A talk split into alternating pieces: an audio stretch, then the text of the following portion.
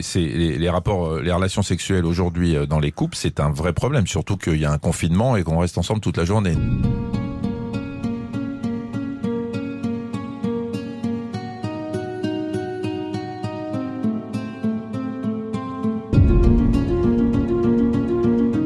Et le sexe dans tout ça finalement? On en entend beaucoup parler en ce moment. Cette période de confinement sera-t-elle propice au rapprochement des couples ou au contraire à leur éloignement? Et si l'on demandait à un spécialiste Je suis Laurent Gaudens, journaliste à la Nouvelle République et Centre Presse. Avec ce podcast, dans l'œil du coronavirus, je vais vous raconter au jour le jour la vie au temps de la pandémie et l'impact qu'elle a sur notre quotidien, entre Poitiers, mon lieu de travail, et Châtellerault, mon domicile.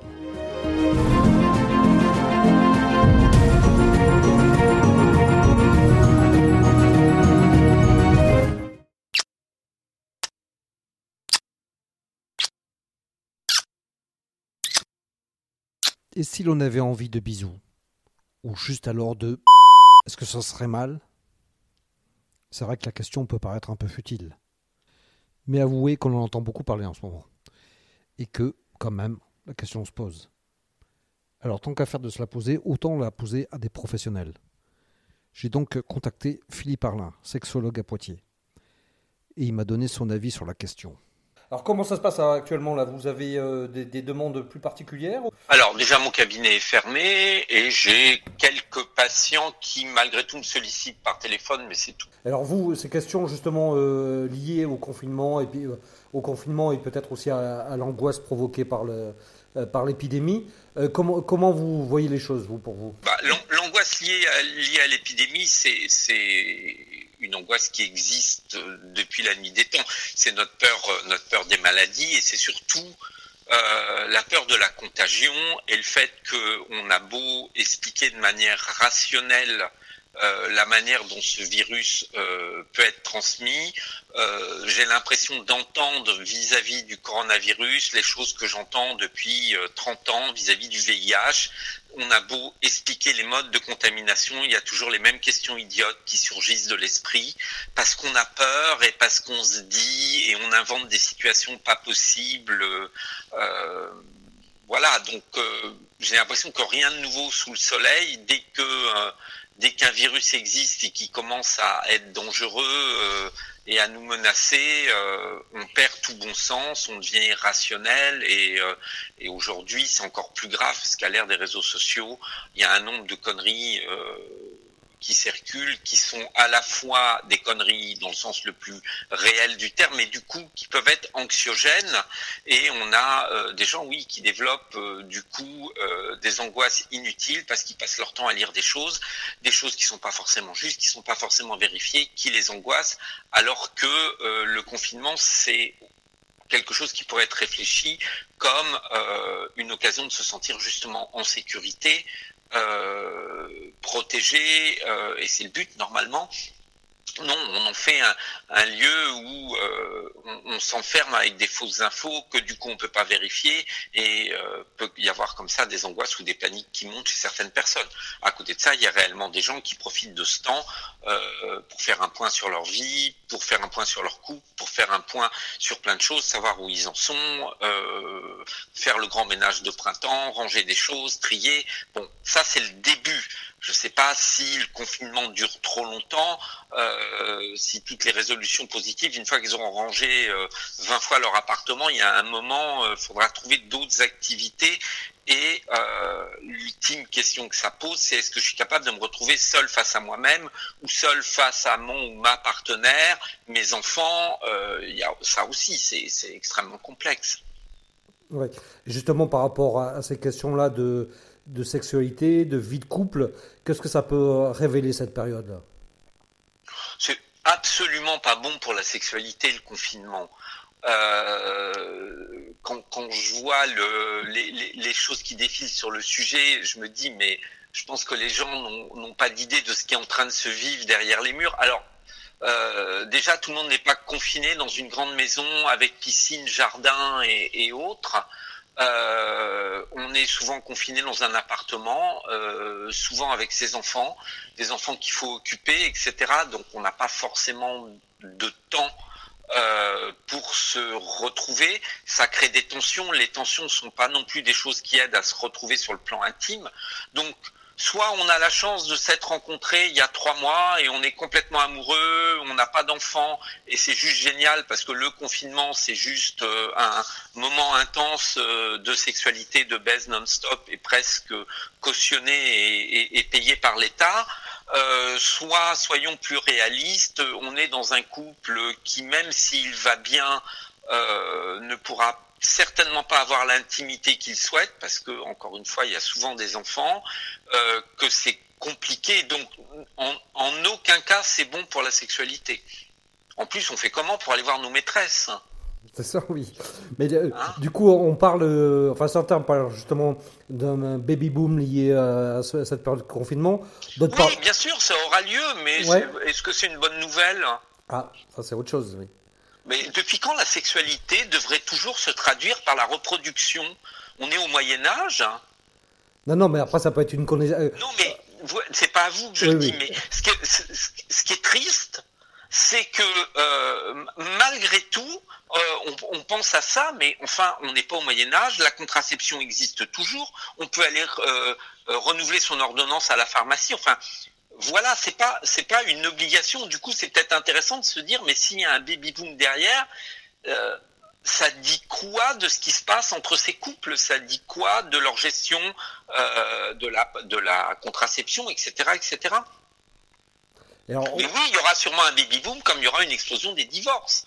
C'est ça, oui, c'est ce qu'on est, c'est aussi l'autre, euh, côté. Des meurtres, hein. Euh, là, je viens tristement d'apprendre que euh, il y a un enfant qui, qui, est en train de décéder suite au coup de son père. ben, les violences sur enfants, moi, ça me fait très très peur. Les confinements, ça me fait peur pour les femmes, ça me fait peur pour les enfants. C'est des questions que vous avez, vous, en lien avec... Non, non, pas directement, directement. Euh, après, j'ai des patients qui, ont des, qui, peuvent avoir des problématiques sexuelles dans leur couple et c'est évident que là, le confinement n'arrange en rien. Euh, je pense que je ne vais pas tarder à les avoir, me posant des questions, etc. Mais euh, c'est pas des questions que j'ai plus directement aujourd'hui. Euh, mais oui, la question se pose. Par contre, dès qu'on y réfléchit, évidemment, la question se pose. Euh, donc euh, le, le, le, côté, si vous voulez, un peu joyeux qu'on pourrait tirer de euh, euh, dans neuf mois, on va avoir un, un, baby boom, ce qui est plutôt joyeux, qui laisse à penser que les gens se sont retrouvés, ont fait l'amour, va, à mon avis, occulter le alors j'exagère en disant le cauchemar, mais je pense que pour certains, si, euh, que peut représenter le confinement. Vous pensez? Euh, ben voilà. En plus, euh, en plus, excusez-moi, mais le baby boom, ça veut pas forcément dire que la femme était consentante. Ça veut pas forcément dire que, euh, enfin voilà, tout se fait pas dans la joie et dans la bonne humeur. Vous, vous parliez en plaisantant euh, de, de d'aller voir ailleurs et des maîtresses et, voir des, de la des amants, hein, bien sûr, dans les deux sens. Bah, euh, j'ai pas vu la case hein, sur l'autorisation de sortie. Euh, ou alors c'est une activité euh, qui dure moins d'une heure à moins d'un kilomètre de la maison. Donc là, faut bien choisir euh, ses amants ou ses maîtresses et euh, c'est pour le, c'est pour notre bien-être. Non, mais évidemment que tout le monde va développer des ruses et qu'il y en a encore plein qui vont continuer à arriver à se voir, mais ça va quand même être compliqué aussi, ou ça risque d'amener à des révélations de situations qui n'étaient pas visibles par des échanges de, de, coups de fil euh, pas discrets, des messages pas. Enfin, je pense que tout ça aussi risque de prendre de la place. Ça existe. On ne peut pas tout d'un coup se retrouver comme si ça n'existait pas. Donc comment on le gère? Et vous pensez que ces, euh, ces relations extérieures euh, qui, qui pourraient quand même être entretenues, c'est un moindre mal comparé justement aux violences qui pourraient se se dégager dans cette période de confinement? J'ai pas envie de mettre ça en équilibre parce que ça serait dire que pour éviter les violences, il faudrait avoir un amant ou une maîtresse, ce qui est en aucun cas. Euh, je pense qu'il faudrait juste euh, savoir être en couple parce que être en couple, ça s'apprend et ça ne devrait en aucun cas justifier les violences. Il n'y a rien qui justifie la violence. La violence, c'est l'illustration ultime de l'impuissance. Euh, quand on en arrive à la violence, c'est vraiment qu'on n'a pas su trouver la solution et la solution elle est bien avant. Donc euh, je ne pense même pas en plus que des gens qui s'autorisent à aller voir ailleurs, même en période de confinement, vont pour autant éviter les crises à la maison. Si ça se trouve, le fait d'avoir été voir ailleurs, je vous dis, peut être découvert et peut générer plus de choses. Donc non, je ne fais aucune relation entre les deux. Je dis juste que ça va venir poser un problème de plus. Vous dites euh, la, vie de couple, ça s'apprend. Justement, euh, en cette période de confinement, quels peuvent être les conseils ou la, bonne manière de, pratiquer euh, quand on est à deux, voire en famille? Alors, la, bonne manière, je, vais donner quelques idées, mais euh, évidemment, je ne prétends pas, c'est comme pour l'éducation des enfants, c'est un peu difficile de donner des idées, on peut réfléchir tous ensemble. Un truc qui est fondamental dans un couple, c'est de se rappeler toujours, toujours que l'autre est différent de nous ne jamais oublier la différence de l'autre. Ça veut dire quoi? Ça veut dire qu'il faut arrêter de croire que parce qu'on a dit quelque chose, la personne l'a compris de la même manière que ce qu'on voulait dire. On ne parle pas la même langue. C'est se rappeler en permanence que euh, peut-être que l'autre est différent, peut-être que l'autre a une hiérarchie des valeurs différentes de nous, peut-être que l'autre n'a sincèrement pas compris ce qui était important pour nous, et donc prendre le temps de euh, reformuler, c'est-à-dire de vérifier que l'autre a bien compris ce qu'on voulait dire pour ne pas aller vers un malentendu. Euh, peut-être prendre le temps de s'écouter. Et s'écouter, c'est pas euh, ramener les choses à soi dès que l'autre donne une info, c'est prendre le temps d'entendre ce que l'autre dit et pourquoi il le dit et ce que ça veut dire. C'est ne pas juger, c'est-à-dire que si quelqu'un vous dit qu'il y a quelque chose qui l'a fait souffrir, il n'y a pas à commenter, il n'y a pas à dire bah non, c'est pas normal bah si quelqu'un ressent quelque chose, euh, son ressenti c'est sacré. C'est-à-dire que moi, si je dis j'ai mal, jusqu'à preuve du contraire et examen psychiatrique, ce que je ressens, je le ressens vraiment. Donc j'ai pas besoin que la personne euh, que j'aime et qui prétend m'aimer euh, vienne me faire des commentaires en disant ah mais c'est pas normal, ah mais tu devrais faire ceci, ah tu devrais faire cela. Non, des fois on a juste besoin que l'autre nous laisse un espace pour s'exprimer. Et enfin, en temps de confinement, même si c'est difficile, il faut s'accorder des récréations. C'est-à-dire que on a besoin d'être seul. Et on peut être seul à côté de l'autre. Mais on ne peut pas être seul si l'autre est tout le temps en train de nous demander quelque chose, nous solliciter, nous appeler, nous demander, nous commenter. On peut être seul à côté de l'autre, c'est-à-dire l'autre peut être géographiquement à moins de 2 mètres de moi, et chacun peut être vraiment dans une activité et dans le respect de l'activité de l'autre. Et ça aussi, c'est important parce que sinon, bah, on étouffe et quand on étouffe, on pète les plombs. Alors aujourd'hui, avec ce, avec ce confinement, il y a aussi euh, des couples qui sont plus ou moins légitimes, on va dire, mais qui sont séparés parce que euh, avec les enfants de l'un ou avec les enfants de l'autre, mmh. ils ne peuvent pas être ensemble. comment comment on peut vivre cette situation-là euh, et tout en faisant perdurer l'amour? C'est très compliqué. Alors, euh, j'ai juste envie de dire qu'on n'a pas besoin de faire perdurer l'amour. L'amour, il n'a pas besoin de nous. Soit il existe, soit il n'existe pas. S'il existe, il perdurera. S'il n'existe pas, de toute façon, euh, il n'existe pas. Ce qu'on doit faire perdurer, c'est la conscience de cet amour et l'importance qu'on lui accorde. Euh, vous ne poseriez jamais cette question si vos enfants étaient au loin pendant deux ans pour leurs études, vous ne seriez pas en train de vous dire comment je vais faire perdurer l'amour. Donc ça prouve bien que là, il y a une erreur dans la question. On ne fait pas perdurer l'amour. L'amour, il existe. Ce qu'on fait perdurer, c'est la priorité qu'on accorde à l'autre. Et naturellement, on ne remet jamais en cause la priorité qu'on accorde à ses enfants donc très naturellement, quand ils reviennent, ben, on retrouve le même amour, etc. Eh bien, on peut très simplement, si on garde la priorité euh, auprès de la personne qu'on s'est choisie, c'est pas un problème d'amour, c'est un problème de choix et de priorité. Après, si sous prétexte qu'on est en manque, en manque affectif, en manque sexuel, en manque de ceci, en manque de cela, on va le chercher ailleurs, alors oui, on peut mettre en danger non pas l'amour, mais la priorité, encore une fois, qu'on accordait à la personne qui est éloignée. Il est là le danger. Mais sinon, il y a, pas, on peut très bien euh, euh, aimer quelqu'un et être un an séparé de cette personne euh, en communiquant par téléphone, par Skype, par n'importe quoi. C'est pas les moyens de communication qui manquent. Tout est possible. C'est uniquement un choix et une priorité, et ça n'a rien à voir avec l'amour, et l'amour n'en pâtit, je suis désolé, l'amour n'en pâtit pas du tout. Justement, vous parlez de, de, de, Skype, etc. Tous ces moyens de communication qui nous sont donnés, qui nous sont proposés, c'est une chance pour, pour des relations ou finalement ça peut, ça peut ne pas être une bonne chose? Comment vous voyez ça, vous? Bah, bah, je, je, le vois comme toute chose, c'est-à-dire que ça dépend ce qu'on en fait. C'est comme les réseaux sociaux, c'est une chance merveilleuse de pouvoir communiquer, échanger des infos, et c'est et c'est une catastrophe quand on voit euh, ce dont les gens en font, comment ils s'en saisissent pour euh, des fausses nouvelles, pour se hurler dessus, pour se condamner, se juger. Euh, tout outil est une chance. Je veux dire, la hache qui vous permet de couper du bois et d'éviter de crever de froid l'hiver, c'est une chance. Par contre, si vous la plantez dans le front de votre femme, c'est quand même une grosse connerie. C'est pas la faute de la hache. Mmh. C'est tout. Euh, si je vous file, comme on dit, euh, j'aime beaucoup cette expression, mettre un coup de pelle dans la tronche de quelqu'un, c'est pas faire du jardinage c'est juste utiliser un outil à des fins détournées. Donc tous les outils de communication, à partir du moment où ils mettent deux personnes en communication, si ces deux personnes ne sont pas douées pour communiquer, eh ben, l'outil ne va pas régler un problème qui est déjà là.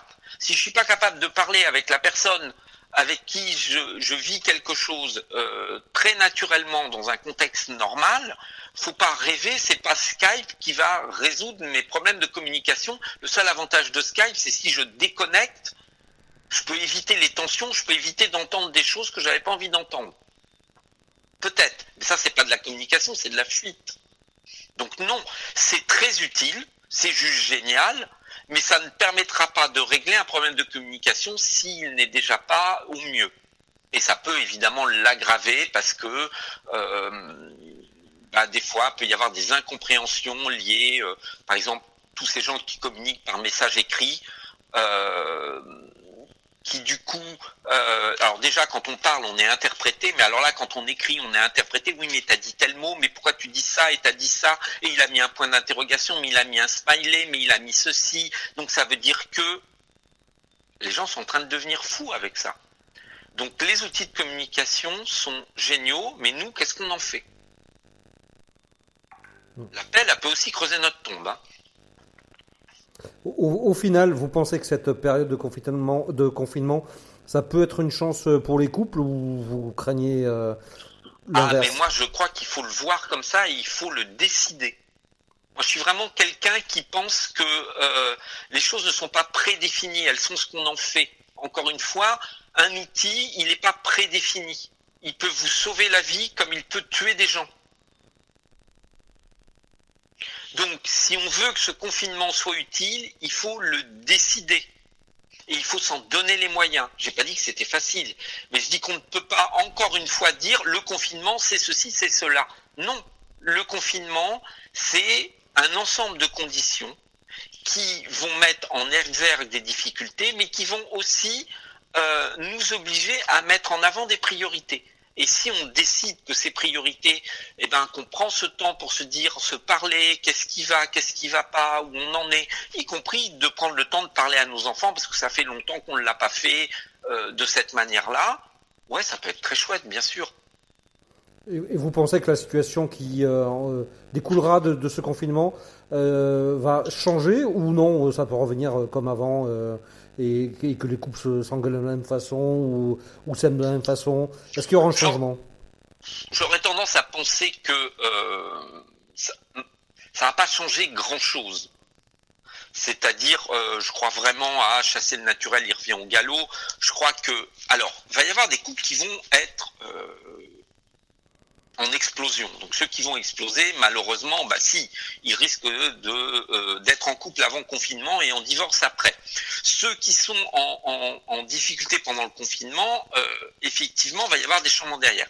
Mais ceux qui étaient dans un mode de communication pas terrible, qui donc ont eu des tensions pendant le confinement, mais qui tout compte fait se retrouvent, ils vont pas forcément avoir la révélation, la prise de conscience derrière en disant maintenant il faut qu'on fasse attention, qu'on communique, ou ils l'auront pendant deux, trois mois. Vous savez, c'est comme quand on a une maladie grave, derrière on se dit bon maintenant je vais faire gaffe, j'ai compris, euh, j'ai eu peur, euh, je vais prendre. Ça marche des fois, mais pas tout le temps. Donc on va dire que ça va peut-être changer 10, 15%, 20% des comportements. Le reste, chacun retrouvera euh, ses habitudes, il sera même trop content d'y retrouver. Vous pensez avoir une recrudescence de, monde dans votre cabinet à l'issue du confinement? Ça oui, par contre oui, je pense qu'en en tant que je suis sexologue, mais je suis aussi psychologue et conseiller conjugal, donc de toute façon, euh, ouais, ça va venir questionner plein de choses dans le couple. Ça va, il y a, y a plein de choses qui vont sauter à la tête des gens, et il y a un moment, je pense qu'ils auront besoin d'en parler. Alors, je ne pense pas que je serai la priorité juste derrière, juste derrière, je pense que les gens vont avoir besoin de se revoir, de sortir, de, revivre, de travailler, de retrouver euh, un sentiment de liberté. Mais très vite, face aux questionnements qui se posent, oui, je pense que, en tout cas, je l'espère, euh, il y aura une recrudescence de, de, de consultations chez moi et mes confrères.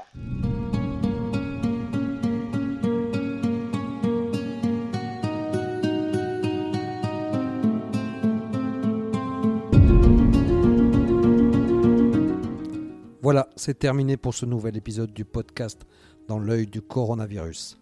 Si vous l'avez aimé, n'hésitez pas à en parler autour de vous, à le partager sur les réseaux sociaux, à vous abonner sur les plateformes de podcast telles que Spotify ou Deezer et à voter pour lui sur Apple Podcast.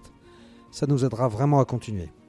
Si vous avez un sujet que vous aimeriez voir développé dans ce podcast, n'hésitez pas à me le transmettre par mail à laurent.gaudens.nr-cp.fr. En attendant, lavez-vous bien les mains et à très vite.